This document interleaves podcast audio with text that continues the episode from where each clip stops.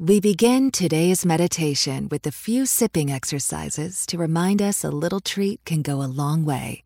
So pick up your McCafe iced coffees, close your eyes, and deep sip in. And deep satisfaction out. Ah. Take a treat retreat at McDonald's. Right now, get a McCafe iced coffee in any size and any flavor for just 99 cents until 11 a.m. Price of participation may vary.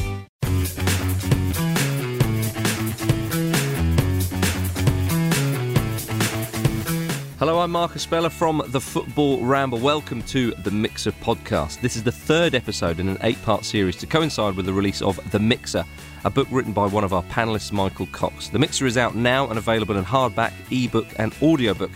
And Michael is with us once again to discuss the evolution of centre backs. Hello, Michael. Hello, Marcus. We're also joined by James Horncastle, who you may be familiar with from the Guardian's Football Weekly podcast or from his regular appearances on BT's European Football Show. Thanks for joining us, James. Pleasure to be here. A pleasure is all ours, my good man. Uh, Michael, centre back is a position which has seen a steady evolution over the years. Yes, very much so. I mean, these days the emphasis is all about centre backs being good at bringing the ball forward and being comfortable in possession. You go back and you watch the early games, and that's generally not the case. They're basically tacklers, headers, uh, Would you call them hoof merchants? Occasionally, yes, occasionally. Um, I mean, we previously discussed when we are talking about goalkeepers the uh, the back pass rule, which changed the way goalkeepers played, mm-hmm. and that also changed the way centre backs played. I mean, there was some who, mm. in particular, struggled with uh, with the changes. Uh, Des Walker, for example, was a you know fantastic defender under the old rules, but as soon as the as soon as you couldn't uh, just knock the ball back to the goalkeeper and you had to play your way out of trouble, he really struggled. Um, and you look at Leeds as well; their their defence struggled, uh, having won the title in the old First Division season. They couldn't really play the long ball football, and they had to uh, play the way out of trouble, which again caused problems. So it was quite a significant change as well for centre backs. The uh, the back pass change. Yeah, the back pass was. Uh, you know, we've we've mentioned it um, when we were talking about goalkeepers. How just oddly revolutionary it was at the time. I mean, it's a it's a rule that is very much embedded in football now, James. But there, there are the, the, the traditional.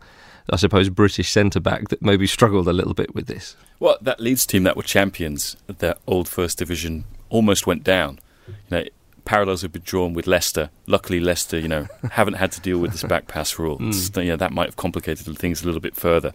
But um, yeah, you think of typical no nonsense footballs and how English football, in particular, is kind of defined by um, the players that we're talking about today. In some respects, um, they were almost celebrated more than than goal scorers because the tackle is such a big thing mm. in English football you think of you know goalkeepers punching the air and going over to hug their centre backs after making one of those sliding tackles. You think of just mention Steve Bruce. Just think of Steve Bruce's nose. You know. I mean, let's, let's, all take a moment, ladies and gentlemen. Um, and yeah, I mean, you look you look back at some of those um, Premier League years episodes, just how much of uh, of the play in those days was in the air. Um, there's no kind of keep it on the floor boys play nice football. It's just all hoofing the ball, and then just yeah, poor old Steve Bruce having to like basically keep his face away from Duncan Ferguson's elbows. it's a nightmare. it was a nightmare for us all, I'm sure. Um, but uh, other other sort of centre backs who were, were, were very big in, those days, if you if you know what I mean. Gary Pallister, of course, who partnered Steve Bruce at the back, Michael. I mean, I mean those types of players. They're all they'll always have a place somewhere in football, of course.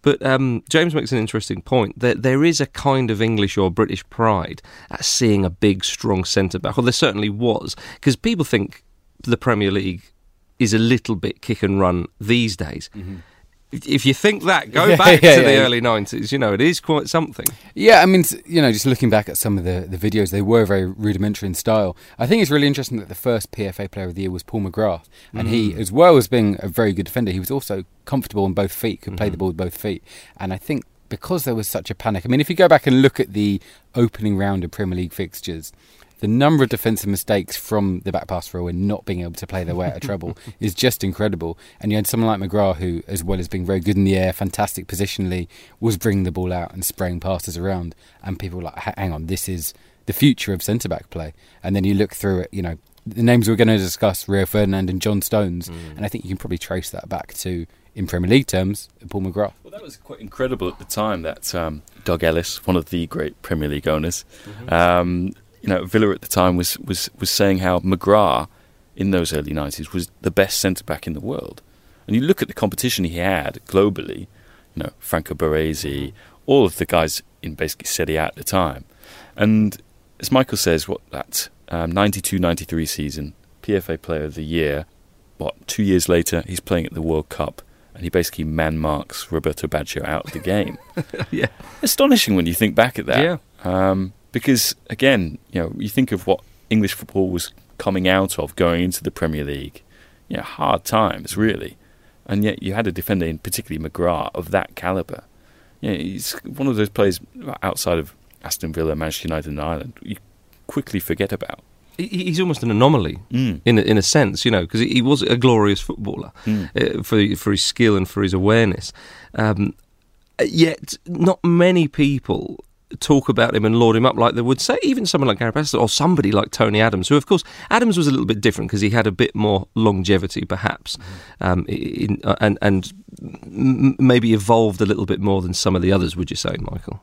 Yeah, I mean, I think Adams is just a fascinating case study because he was seen as the kind of archetypal old school English centre back. Fantastic in the air, very good positionally, a kind of classic old school leader, very much a shouter. Um, and then you had this incredible evolution, both in him personally. He had his alcoholism problems, he gave that up, he became a completely different man. Arsene Wenger came in. I think it's quite interesting, actually. You know, people talk about Wenger revolutionising Arsenal in terms of their diet, in terms of their uh, just general approach to football. Adams had spoken about his alcoholism for the first time, I think, two weeks before Wenger came, and that kind of eradicated the drinking culture without Wenger even having to do anything. So that did play a massive part in Arsenal's change. And of course, Wenger encouraged them to play out from the back. They played great football under Wenger almost immediately. And of course, Arsenal's first title was rounded off by Adams storming forward from the back to receive a chip pass from centre back colleague Steve Bould and hammering it home with his left foot, which was just, you couldn't imagine that hmm. two or three years uh, beforehand. Again, this is this is something that we, we should go back to is that centre backs have played such defining roles um, in in Premier League title wins, huge Premier League title wins. As, as Michael mentions there with Adams, if we go back to to the first one in 92-93, you could put that down to Steve Bruce again. Go back to potato nose, um, because uh, I mean the whole concept of Fergie time, those late comebacks of United, first came about with that, that win against Sheffield Wednesday in April um, of what, 93, where yeah, Bruce scores two late goals, they come back from behind, they win, and the Ni- United wobble that they had had the previous year, um, yeah, they steadied and they they went through and, and won that title. So, yeah, Bruce and Adams, you know, we think of them as defenders, but their goals were extremely crucial in, in, in big title wins for two of the defining teams of the of the Premier League. Absolutely, yeah. I mean, I can even remember Gary Pallister, I think, getting a double at Anfield. You know, mm. but th- these these were the centre backs who would very much come up and, and, and win a header and score the odd goal from, from corners. But Michael, one of the points in your book, you mentioned centre back play a lot, and it's the discussion of Chelsea's evolution in the 1990s because they had some interesting players playing a slightly different role in that in that heart of the defence. Yeah, I think Chelsea are really fascinating. Actually, they had, uh, of course, they had Glenn Hoddle in the early years, who was a midfielder but played himself as a sweeper. And then when he became manager, he brought in Ruud Gullit, who everyone in this country had been used to seeing as an attacking midfielder or an outside right, almost a forward, It was mind blowing when Ruud Gullit turned up to the Premier League. and announced he was going to be a sweeper. yeah. it was just a, a bizarre thing. And uh, there's some great stories about how his basically he played there for about ten or fifteen games and. He realised that he was bringing the ball down and playing it out to the right back, and the right back just didn't want the pass. so Hoddle said, "Actually, you better play in midfield." But then, even if you look at the players ahead after that, um, one bit of uh, research I dug up, which I found really amusing, was that Frank Leboeuf, just before he came to Chelsea, had been awarded uh, the Libero of the Year award by Gazzetta dello Sport, Is which right? is just the, only Italian sports newspapers would ever have a, a Libero of the Year Of award. course. And then even Marcel Desailly, who had played in uh, Yep. midfield for Milan, you know, became a great centre back at Chelsea. So there was, you know, they probably did as much as any club to evolve uh, the nature of the Premier League centre back. Yeah, that's a that's a fair point about Chelsea, isn't it, James? Yeah, I mean, it's something that we see and associate with the kind of modern era with players like Mascherano going from midfield to playing centre back. But like that era, that was very quite strange to see older players like Lothar Matthäus elsewhere doing doing a similar thing. Um, Dion Dublin, if I recall correctly, you know, and why not? But um, Chelsea, are very, as I'm sure we'll get onto, in terms of history of centre backs, a history of defending, very important role in, in, in, Premier League history. Yeah, it's funny when you talk about the the, the Chelsea centre backs there and Gullit trying to play it out to the right back and the right back not being interested and all that kind of stuff. It, it wasn't that long ago when this style of really give it to the centre back and just bang up the pitch. Yeah. You know, it wasn't that long ago at all. But then came a new wave of centre backs and English centre backs as well, Michael. The likes of Rio Ferdinand um, and John Terry and Jamie Carragher. Uh, okay, Carragher maybe not known for for his, his fancy play from the back, but still not quite in the same mould as the older generation. Yeah, I mean, one of the interesting things I found was that you know England had that very good generation of centre backs, mm-hmm. and it's probably well known that Rio Ferdinand and Ledley King were midfielders who dropped back, you know, yeah. in their teenage years. But also Sol Campbell, when he was at Lilleshall, was playing as a right-sided midfielder, played up front for Tottenham. Jamie Carragher had experience playing in midfield for Liverpool's youth teams, um, and even John Terry was a midfielder um, in his youth days. So you had uh, and Jonathan Woodgate as well, another one was oh, a midfielder yeah. who dropped back. So you had basically none of these were natural defenders. They were ball players who, you know, it was said you're tall, you can hit the ball, you might be good positionally, you'll drop back, and eventually you had a team of natural midfielders and attackers. There weren't the traditional old school centre backs. They kind of died out in, I guess, the late nineties. And even John Terry, you know, you associate him with being almost a kind of old school Tony Adams figure, a leader. But actually, I think he's quite underrated in terms of his passing ability. Mm. He can bring the ball forward. He can he can pass with his left foot quite well yeah, as well. That's, that's um, a very good um, point. But but that now he's he he would be seen as a, a ball playing centre back in the early Premier League years. Mm-hmm. Now he's considered somewhat rudimentary. The same with. Uh, Rio Ferdinand as well. People used to talk about him as some kind of exotic species mm-hmm. who could play the ball. Whereas towards the end of his career, you wouldn't necessarily say that he was a fantastic player on the ball. But he was comfortable, but no more. Of those that Michael mentions, only one played for Real Madrid, and that's Jonathan Woodgate. yeah. And Woodgate, I mean, to be fair to him, I mean, he didn't make mm-hmm. all of his potential. Um, because only, only, one played for Middlesbrough as well, the top of my head. it's true, but um, yeah, I mean everyone remembers Woodgate's debut for for Real, the the own goal and the red card. Yes. Um, but um, yeah, that crop of players that came up through there, it's just a shame that uh, injuries and other off the field incidents, Woodgate didn't become the player that he really should have because in some respects he was as talented. And he did play. Yeah, you play, you think of that Leeds team that went all the way to the Champions League semi-finals in 2000 with uh, with Rio and Woodgate as as as the back two, and Dominic Matteo, of course. Of course, yeah.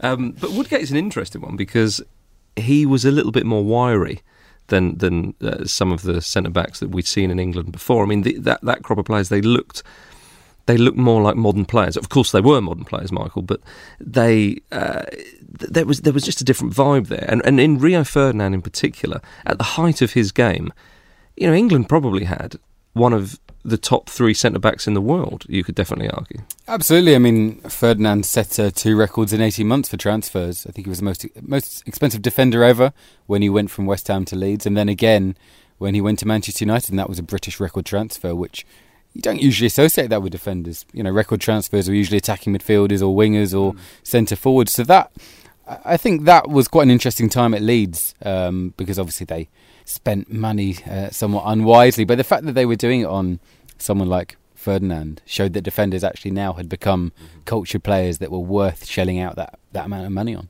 Yeah, and, and and the England side as well in those kind of golden generation years, uh, lest we forget um, under Mr. Goran Eriksson. England actually did defend quite well. But one criticism that was sometimes levelled, especially at um, Rio Ferdinand sometimes, and John Terry as well, was that they needed a more as well, essentially a foreign defender next to them to guide them through the game, a Carvalho or a Vidic, perhaps. James, would you say that was fair? I suppose so. Um, I mean, if you look at um, if you look at how Rio in particular evolved, he came through at a time when I mean, I think his education at West Ham helps. I mean, you, you think of the kind of myth, um, the, the legend of Bobby Moore. Okay, Michael's touched upon how he was a midfielder, went back into defence. But I think that culture there is so important for him. I think it's something that was, again, quite unusual in England at the time to have a player of his ability. We still find it very difficult to kind of get a handle on a player of Ferdinand's skill set, of John Stones' skill set. I think rather than you know having someone who's yeah a foreign player next to them like they did on the club time, it's kind of like how do you deal with a player like Rio Ferdinand, like John Stones? I think it's something the English game is still struggling to kind of get its head around. And do you think that, that a lot of the fans, perhaps an older generation, do see the likes of, well, maybe not Ferdinand, of course, he's retired now, but John Stones, and they just they, they look at them and think, mm, where's where's Gary Pallister?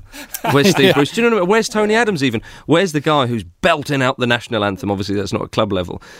That traditional working man centre back, I suppose you could call him. Yeah, I think that's entirely fair. I mean, Ferdinand had the same criticisms at the start of his career, and I think that's one of the things that John Stones can be positive about. That someone who went on to get 80 odd caps for England, captain decided to a, a Champions League uh, final victory, you know, had these same criticisms. Um, I mean, I mean, one of the interesting things I think about Ferdinand's development is he, he didn't just play as a midfielder at West Ham, he played as a midfielder alongside Frank Lampard in the youth team, which is quite incredible. You know, two kids from one youth mm. team who then went on to really dominate English football with two different clubs over the next 15 years. I mean, we kind of take it for granted now, but that West Ham academy produced some really fantastic players for the England team. See, what Michael is saying is that the debate that we had about Gerrard and Lampard it's essentially a false debate. Yeah. It should have been Lampard and, and Ferdinand. And of course, if it was Yeah. that debate, they could happily play in the same team together. Exactly. Yeah, it would have been great. you know, and World Cup glory would have been England's. Um, one of uh, the most discussed centre backs in, in recent years in the Premier League. Sorry, Lucas Radebe. it's not Lucas Radebe, although lovely to hear his name though. Yeah. Um, It's It's- uh, actually on the uh, cover of his autobiography, which I read his research. Uh-huh. this, He's got the best quote I think in the history far away. of uh, football autobiographies, which is "This is my hero" is the quote by Nelson Mandela. You can't you can't really get better than that, Yeah. can you? Honestly, Francois Pienaar gets, uh, you know, he, he takes all the credit for, you know, winning that World Cup. And, Yeah. yeah. Lucas Radebe, you know, captain, captained uh, South Africa to two World Cups. Mm. Should never be forgotten. Well, our hero and Mandela's hero as well. My goodness, that's fantastic. Uh, well, I was going to say that uh, one of the centre backs that's been discussed a lot in recent years. He, he he was in the Premier League for a bit, went away, and is now back with some aplomb. Is David Luiz? Now, this is a defender that so many people in England just couldn't get their head around. Yeah. The- the- you know, Quite erratic style, not so much uh, in in Conte's first season at Chelsea, um, but charging up the pitch. I mean, this is kind of a, a very attacking libero, Michael. Yeah, I mean, I don't think anyone ever questioned that he was a good footballer. He just didn't seem to work as a centre back. Or positionally, people would question him perhaps. Uh, yes, exactly. Yeah. Um, I mean, he. I remember watching him for Benfica before he came to Chelsea the first time, and he looked very composed in the Portuguese league. But I think when he came to England, he was playing against a more rudimentary style of centre forward at times. He really struggled. And it was notable that both Benitez and Mourinho tried to play him as a midfielder. In fact, when Mourinho took over, he said, I'm not going to play David Luiz as a midfielder. That's the kind of thing I won't do. I want a more cultured style, you know, and I want Luiz at the back. And then played him at the back for a few games and then put him in midfield because he's just not a Mourinho centre back. No. Um, I mean, I don't know quite what happened at PSG. Uh, I don't know if James can enlighten me, but he seemed to improve massively as a defender uh, during his time away. Well, one of my good friends is a very big PSG fan, and he couldn't wait to see the the, the end of David Luiz. he, was, he was willing to get a cab for him and take him to the Eurostar. Yeah. He wanted basically Thiago Silva and Marquinhos to be the centre backs there. Ciao, ciao, au revoir, um, Luiz. But um, I mean, what, I mean, it is incredible renaissance what's happened this year um, because you look at the the players that Chelsea signed in in, in the summer. Um, Kante aside, Marcos Alonso and Luiz, and everyone was underwhelmed by those. Everyone thought Luiz was a disaster, the kind of last resort um, on the on Conte's wish list. And instead, he's done something that no one has, has has done with Luiz, which is a make him defend and maybe I think crucially hide his weaknesses, um, and and and have yeah to yeah try something that none of those other managers that had him at Chelsea, Mourinho, AVB, Benitez did, which was play a play a back three. Play other two other Two proper, o- two other proper responsible defenders next to him, yeah, to, to bail him out. Well, probably um, the best partnership we've seen in the past couple of seasons has been at Spurs, and Toby Alderweireld has been magnificent. Michael, Yeah, I think his partnership with Vertonghen's been fantastic, and for me, they seem like the perfect fusion of centre backs who can play their way out of trouble, but are actually quite solid defenders.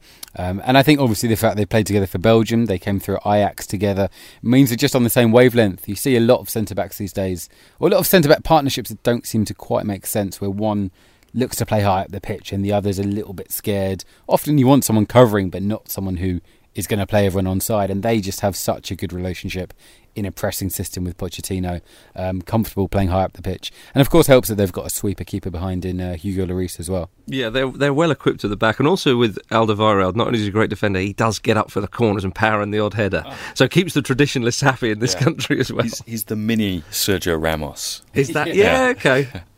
Blimey, there's a, there's, there, yeah, there's a man who loves a goal and a red card as well. Um, a lot of attention now is on John Stones, the Manchester City centre back, um, ball playing centre back. Pep Guardiola has said he loves him despite the errors that he makes. Is is John Stones is he is he an anomaly still, Michael, or, or do we expect that English centre backs may we see more centre backs like him coming through? I still think even across Europe, it's it's strange to see a player that takes quite so many risks in possession as John Stones. I mean, the funny thing about him is I don't think he makes that many mistakes with the ball at his feet. It's not like he's trying to dribble out from the back, getting tackled, and they score. But he doesn't quite have the traditional centre back qualities at the moment. And again, I think I think Guardiola has been slightly surprised by how direct English teams have played. I think teams have played more direct against Manchester City because they're playing Stones and Kolarov, who's clearly not a centre back, and and Bravo in goal, who's not comfortable coming for crosses. So it's almost like the emphasis upon technical quality at the back has prompted opponents to play more traditional, more route one football, the kind of football you'd see, you know, in the early years of the Premier League. Put it in the mixer. Exactly. Yeah. Yes in recent years in the Premier League as well. One of the big defenders and one of the most, I suppose, popular and, and praised defenders has been Vincent Kompany of Manchester City. Not played that much this season in 2016, 2017, or last, or last yeah, as well. But he's been, he was a big part of Manchester City's title bids in, in previous seasons as well, and has been. Uh, often seen as that the key man of that squad, that team at times, and his demise with injuries and whatnot has possibly been to Manchester City's detriment. Would you say, Michael? Yes, I think he's a funny player. He's, um, I mean, we, we've talked about the kind of two styles of centre backs: the old school kind of penalty box hard man almost, and the more mobile, more cultured centre back. And I think Kompany's a strange player because it feels like he is the former. He should be someone who just stays in the box and heads away crosses, but he seems determined to play a little bit like his compatriots Vertonghen, Alderweireld, coming up the pitch, closing people down. I'm not sure he's ever had the mobility to play that way. Um, so he's, you know, maybe an interesting example. Now. Certainly not now. He's an interesting example of maybe how players like him have been slightly left behind. And it's been notable that even when he's been fit, Guardiola hasn't been that keen to play him because he he's got someone like Stones who seems a little bit more modern, a little bit more suited to Guardiola's style of play. I think it's a, in some respects an explanation for the problems that City still have in the defence because I think they've been waiting for a Kompany to come back over and over again, and it hasn't happened. Um, you can't really class Otamendi and Mangala as stopgaps when you spend so much money on them. But I think um, they have missed his leadership. I mean, I think Kompany is one of those players who's be- become he's the face of that, to use an American terminology, franchise, if you like, more so than Joe Hart, more so than Yaya Toure. He was the kind of ambassador of that Man City club. And kind of more of an ambassador than a football player these days. Um, but um, yeah, I think uh, interesting looking at some of those City centre backs of that, that era who won the league with Roberto Mancini. Um, I was doing some research for this. There are eight players who've won the Premier League with two different clubs. Five of them are defenders, um, and one of them I think was was was a big part of that City City title win. I say big part, not really. Kolo, Kolo yeah, Toure, yes, of course, yeah. Yeah, from uh, from yeah, peering from behind the shower curtain.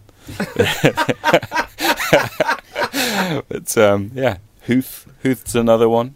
And you've got uh, Henning Berg. James, you've obviously studied Italian football for many, many years, and that is a country that knows how to, to develop a centre half. I yeah. think we can agree from, you know, Scirea to Baresi to Costacurta and, and Cannavaro and so on and so forth. Um, how are English centre backs viewed in Italy? Are they seen as quite primitive beings, or, or have they recognised some sort of evolution going on? No, I think um, particularly, you know, if we look at the height of the Premier League, when Premier League teams were reaching the semi-finals of the Champions League all the time, they respected that. A lot of that was down to Ferdinand, Terry, Carragher in, in in those, and I think in particular they had a uh, a respect for, for Ferdinand, and also for, for, for players who played in the in, in the Premier League who could then go on and prove themselves in Serie A, like arguably the in my opinion, the best centre back the Premier League had, had Jaap Stam. Um, Stam, who you know at Lazio and Milan were, was fantastic when he was supposedly done Um, he was far from done. But I mean, to, to to go back to your point about how they go about, let's say, educating young centre backs. They always think it's very important to have an experienced centre back alongside who can take someone under their wing, take the pressure off that centre back, and allow them to kind of um, hone their craft kind of patiently. Mm-hmm. You know, we've seen that at Juventus the last few years. They've got you know the three centre backs, Bonucci, Barzagli, and Chiellini, and they've got a very good one behind them in Daniele Rugani, who's what, 21, 22 and they've just gradually eased him in, and now he's he looks as composed as ever. He looks a kind of different centre back to the one he is. John Stones just doesn't have that at Man City. He doesn't have. But he did it at Everton. Yeah. But then you would say he's been sort of thrown in the, the very deep end yeah, of Man I mean, City. Uh, he's he's not got someone who can essentially defend next to him. Um, yeah, and I think you need you need someone who's experienced and genuinely a top class centre back to then mould or get the potential out of a future um, world class centre back. He just doesn't have that at Man City. Mm. But hopefully he'll, um, he'll, he'll blossom into a fine defender. He's certainly got the tools for it. Uh, Michael, as always, I'm going to ask you um, to think of a real game changer uh, in terms of centre backs throughout the, the, Premier League years. Yeah, for me it's Rio Ferdinand, um, someone who I really enjoyed researching for this book. Um, just if you go back and look at press reports at the time, everyone's just astonished how he's not a natural defender. He's very graceful. He's very quick. He's very good on the ball. Um, and he was just an interesting character. I think the way he developed, uh, you know, in terms of his positional sense, um, and and the fact he became a leader as well at Manchester United, and uh, his relationship with Vidic, I think, is probably the best centre back partnership of the Premier League era. They were just fantastic and contributed to an extraordinary run of games in 2009, where they went 13 games without conceding a goal which is just astonishing. That's fantastic when you when you put it like that. And as you say, James, in Italy, they particularly respected Ferdinand. Yes, without doubt. I think um, he was one of the few players that you know in that era they would have, yeah, one of the big Milan clubs would have would have taken. But of course, yeah, at that time, neither of those clubs, or nor Juventus, would uh, needed a centre back of that kind because the centre backs there were so damn good. yeah, right, exactly. it's it, it's it's uh, it's it's an extra little compliment, isn't it? When when uh, Serie A or, or Italian football respect your defensive skills. Yeah. You think that that's more than a compliment. You know what I mean? Because they've had so many over I mean, the years. You look at that golden generation back line, and it's just it's astonishing. You know, Neville, Ashley Cole, and uh, Ferdinand and, and Terry you have to say that's probably the best defence England's ever had, even going back to '66. Yeah, it's phenomenal. I think even if you were to compile like the best ever Premier League eleven, there's an argument that the four defenders would be those four. Yeah, and Terry, uh, um, Michael mentioned Paul McGrath earlier.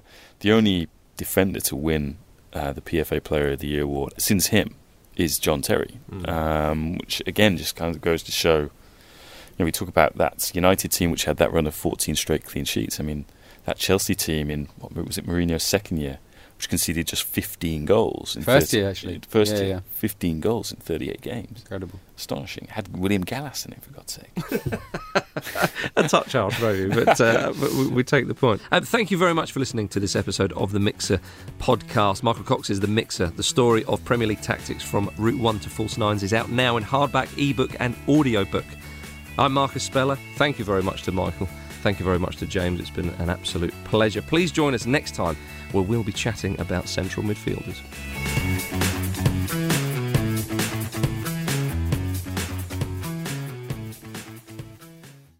Where do ideas start? In the shower? On the bus? On vacation? When you're hanging out with friends?